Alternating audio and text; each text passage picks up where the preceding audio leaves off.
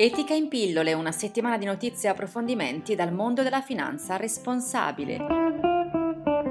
Le notizie. Due roadmap negli Stati Uniti e in Gran Bretagna che definiscono le raccomandazioni per incorporare i fattori ESG sociali e ambientali di governance tra i doveri fiduciari degli investitori nei mercati di capitali dei due paesi. Sono state appena lanciate dal PRI, Principi di investimento responsabile delle Nazioni Unite, e dall'UNEP FI, United Nations Environment Program Finance Initiative, e dalla Foundation Generation.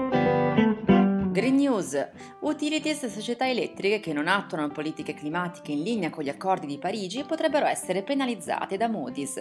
Nel suo ultimo report, l'agenzia di rating statunitense ha pronosticato una possibile revisione del giudizio alle aziende di questi settori che non mettano in pratica comportamenti per contrastare il climate change. I produttori di energia sono i principali responsabili delle emissioni inquinanti nella maggior parte dei paesi sviluppati, devono quindi essere i primi a contribuire alla riduzione delle emissioni stabilite da COP21, così scrive Moody's.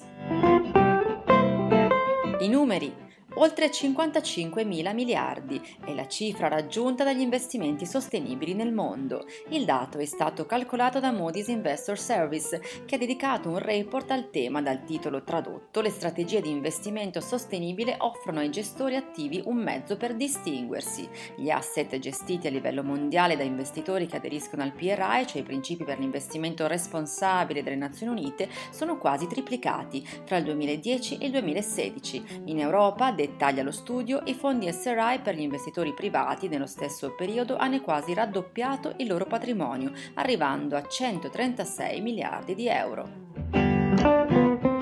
Good news! La diversità di genere o di etnia all'interno dei board aziendali contribuisce alla creazione di valore per gli investitori di lungo periodo. È la conclusione a cui è giunto Business Roundtable, l'associazione degli amministratori delegati statunitensi, nell'edizione 2016 delle sue linee di governance. L'associazione va al di là del dibattito pubblico e degli imperativi morali e riconosce in modo evidente la diversità come un principio di buona governance e uno standard da adottare. Il premio Banca Etica è stata premiata dal Comitato Scientifico di Italian Resilience Award per la propria istruttoria socioambientale. Oltre alla classica valutazione economica e patrimoniale dei crediti da erogare, l'Istituto di Credito Unico in Italia affianca infatti l'istruttoria socioambientale sull'impatto dei progetti che chiedono di accedere ai finanziamenti. Un premio indetto da Kyoto Club, rivolto a comuni e aziende che si siano impegnati in un'attività a favore dello sviluppo sostenibile.